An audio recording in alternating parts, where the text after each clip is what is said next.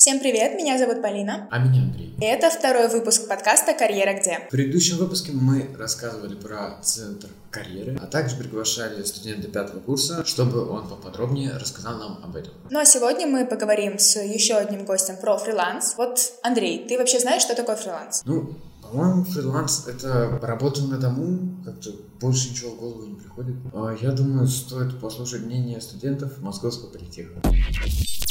Да, фриланс — это удаленный способ заработка. На самом деле я себя уже пробовала в этом, предлагала услуги художника, но это сложно, потому что на сервисах фриланса очень много мошенников, и их трудно вычислить. Э, Фриланс — это способ заработка, где ты можешь сам построить себе график удобный для тебя, работать удаленно, если это тебе необходимо. В общем, такая штука. Да, почему нет? Э, Ведь это, опять повторюсь, это очень удобно, и так как я студент, э, мне так будет легче зарабатывать как-то на какие-то свои нужды, связано там с учебой или нет. Вот. Да, фриланс — это способ заработка, при котором человек сам определяет свою самозанятость. Да, но, к сожалению, сейчас не позволяет время. Конечно, фриланс — это работа, где, по сути, нет э, четкого графика и нет четкого работодателя. Наверное, нет, э, потому что я тот человек, которому очень сложно себя, которому очень сложно себя сорганизовать, поэтому, наверное, для меня более комфортно иметь э, э, очень структурированные э, сроки и э, опору того, что я приду на работу завтра, и я точно знаю, что буду работать. Да, фриланс – это свободный способ заработка, не предполагающий устройство в штат. Да, я бы хотел заниматься фрилансом. Да, я считаю, что это э, перспективный способ заработка для студентов, так как он не предполагает постоянного, э, так скажем, присутствия на рабочем месте, а ты сам выбираешь, когда работать, на кого работать. Ну что ж, мне кажется, мнение студентов э, достаточно однозначно. Большинство из них хотят заниматься фрилансом, но вот одна беда. К сожалению, многие не знают, либо боятся, некоторые не знают как, многие боятся, что могут они что-то потерять или может что-то случиться. Ну, я, если честно, тоже не сильно разбираюсь. Для меня фрилансер — это человек, который работает как раз удаленно с заказчиками и, как правило, самозанятый. Он предоставляет какие-то услуги за определенную цену. Но я не профессионал и могу ошибаться. А сейчас, я думаю, самое время пригласить нашего гостя. Привет, расскажи, пожалуйста, немножко о себе и о своем пути на фрилансе. Привет, меня зовут Олгюль, я учусь в Московском политехе на первом курсе на направлении информационная безопасность. На фрилансе я занимаюсь графическим дизайном, немного программированием и также иногда беру заказы по переводу с английского на русский и наоборот. Разнообразно. А каким образом у тебя получается совмещать такое большое количество работы и такое же количество учебы? Это сложный вопрос. На мой взгляд, здесь есть два варианта. Либо пытаться делать что-то ночью, либо в перерывах между парами. И второй вариант — это уделять меньше внимания учебе. Какой вариант выбираешь ты? Я выбираю что-то среднее. Иногда мне приходится делать текущие домашние задания на, э, во время перерывов между парами. И иногда приходится не спать ночью, так как поступают внезапно крупные заказы, причем очень интересно. Ну, главное, чтобы было интересно. Когда у тебя появился первый доход? А Я зарегистрировалась на бирже фриланса Коворк три года назад, и сразу же в день регистрации получила свой первый заказ. И в этот же день его проверили. Но на самом деле исполнитель может э, проверять заказ на протяжении трех-четырех дней. А как в целом работает система оплаты на фрилансе? А на разных биржах фриланса все устроено по-разному. Мне кажется, это очевидно. Но на большинстве бирж фриланса в данный момент э, средства сразу списываются со счета заказчика и поступают на счет исполнителя только в тот момент, когда заказчик принимает заказ. То есть там есть кнопочка «Подтвердить выполнение», и у заказчика, у исполнителя есть кнопочка «Сдать на проверку». Ну, получается, безопасность э, гарантируется. А, Да, но при этом нужно учитывать то, что заказчик может проверять заказ на протяжении трех-четырех дней, и именно поэтому м, не нужно его торопить. То есть получается, что заказчик может обмануть, получается, исполнителя и сказать, что это не то, что я заказываю, и, и все. Да, может, может так не принять работу, но, например, э, на коворке, если он отказывается от работы, то там есть еще день на то, чтобы это проверила техподдержка, и на то, чтобы сам исполнитель смог решить эту проблему, как-то уговорить заказчика. Но если это все равно не приводит к какому-либо результату, можно самостоятельно написать техподдержку, объяснить ситуацию, они прочитают всю переписку, которая была на сайте, и сделают свои выводы. Именно поэтому очень важно общаться с заказчиком с помощью голосовых сообщений, которые сохраняются в чате, либо текстовыми сообщениями, потому что есть заказчики, которые предпочитают звонить, и в итоге нет никаких доказательств, получается. Регулировать это можно только на сайтах. Можно же как-то по-другому работать, правильно? А, можно работать по-другому, например, а, на Авито, в Телеграме, в других социальных сетях разместить а, свое резюме, чтобы люди могли его видеть, и портфолио но при этом ввести обязательные требования, например, 50% предоплату. Но тут больше рисков, если я правильно понимаю, да? Например, э, если вводить предоплату, то это сразу минус огромное количество заказчиков, потому что, ну, не все готовы доверять человеку, которого даже не знают. А если Э, говорить конкретно о времени выполнения и потратишь ли его впустую, то риски одинаковые, потому что и там, и там работу могут не принять, и там, и там она может не понравиться. Понятно.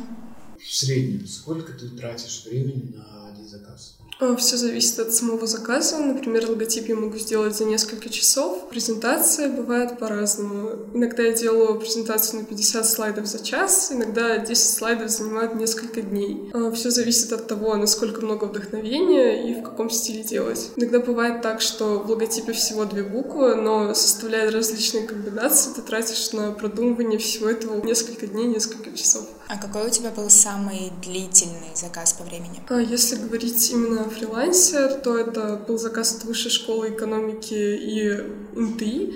Это платформа с онлайн-курсами. Там как раз Высшая школа экономики собирала свой онлайн-курс по бизнесу. У них там была и модель Старвальдера. Я думаю, что многие знают, что это такое. И там нужно было рисовать полностью всю инфографику с нуля. И всего было 40 презентаций для курса. И все их я сделала за две недели. Это достаточно быстро на самом деле. Но, тем не менее, это самый длительный заказ. Ну, серьезный такой. А вот э, еще, наверное, возвращаясь немножко к сайтам и платформам. Насколько я знаю, есть фриланс официальный, есть неофициальный. Как э, вообще какие там различия, как это работает и как связано с э, сайтами? Официальный фриланс предполагает регистрацию э, юридического лица, то есть э, себя как индивидуального предпринимателя. Это накладывает некоторые обязательства, например, обязательную плату налогов, еще там очень много всякой возни с бумагами, а если говорить о неофициальном фрилансе, то это как раз всякие сайты, которые снимают с тебя комиссию, и за счет этого тебе не обязательно платить налоги, так как они платят их за тебя как именно биржи фриланса. Или работать через Авито, Профи.ру, всякие вот такие сайты, которые, по сути, являются фрилансом, но его не подразумевают. А вот вы говорите про официальные сайты. Что это такое? На самом деле я прям так не разбиралась в этом вопросе только знаю, что это требуется, и у меня было несколько заказчиков, которые зарегистрированы именно как индивидуальные предприниматели. Они рассказывали, что жалеют о том, что это сделали, так как у них достаточно маленькая компания, и получается, что когда они платят налоги, у них почти не остается прибыли. А те, кто не зарегистрированы, получается, ну, как происходит оплата налогов? А, те, кто не зарегистрированы и работают фрилансерами, либо они, ну, в принципе, у них нет такого как такового понятия оплаты налогов, потому что при перечислении на карточку с биржи фриланса какой-то, там можно посмотреть же по номеру, от кого, было, от кого были переведены средства, и это контролируется банками. То есть это не считается чем-то запретным, потому что потом биржа фриланса сама платит эти налоги. Угу, там идет какой-то процент отчислениями? Да. Чтобы... Ага, все, понятно теперь. Спасибо. А бывали ли у тебя когда-нибудь такие странные либо экстравагантные истории? А, бывали странные истории в том плане, что людям нравились мои работы, и в итоге, когда я делала в похожем стиле, они понимали, что им это не подходит. Но я считаю, что это нормально, потому что лучше попробовать и узнать. Ну, тоже верно. А были у тебя какие-то такие, может, прям сильно запоминающиеся истории? Яркие такие? Из запоминающихся историй это когда я однажды сделала для одного человека коммерческое предложение. Ему настолько сильно понравилось, что он привел мне прям очень много заказчиков, и теперь у меня целый архив а, с презентациями для всяких строительных компаний. Там даже есть башня Ока, Левел Донской и всякие некоторые исторические здания. Здорово. Какой у тебя самый любимый стиль в дизайне? Стиль рисования или что-то типа того? А, Стиль рисования до недавних пор я думала, что это что-то связанное с аниме, но с недавних пор это тоже стало граффити, как и в дизайне. То есть это всякие яркие рисунки, абстракции, странные шрифты. Не знаю почему, но мне это очень нравится, особенно как это выглядит в деловых предложениях. Неожиданная комбо, деловые предложения и граффити. Может, ты можешь дать какие-нибудь советы для ребят, которые вот хотят заняться фрилансом? А, Выкладывать везде свое резюме, а, регистрироваться в максимальном количестве соцсетей, но при этом везде на работах оставлять свои авторские знаки, потому что бывает даже такое, что вы новичок, у вас крадут работы. Такое было лично у меня. И никогда не заходить во всякие телеграм-пиар-чаты, такие как «Дочь миллионера», «Помогатор». Таких названий очень много, и я думаю, что те, кто в этой сфере, они поймут. А вот ты сказала при резюме, а что делать тем, ну, у кого, по сути, нету как такового портфолио, и он только приступает к своим первым заказам? Описать свои компетенции, то есть если вы пишете, что вы графический дизайнер, для заказчика не очевидно, что вы можете сделать логотип и баннер. Он может подумать просто про логотип. У меня была ситуация с постоянным заказчиком. Он спросил, делаю ли я логотипы, и был удивлен, когда я ответила «да». Ему казалось, что графический дизайнер — это только тот, кто делает презентации. По поводу резюме. Что если новичок вот прям вообще не смыслит, как, что, что такое вообще фриланс? Что ты посоветуешь ему писать в резюме?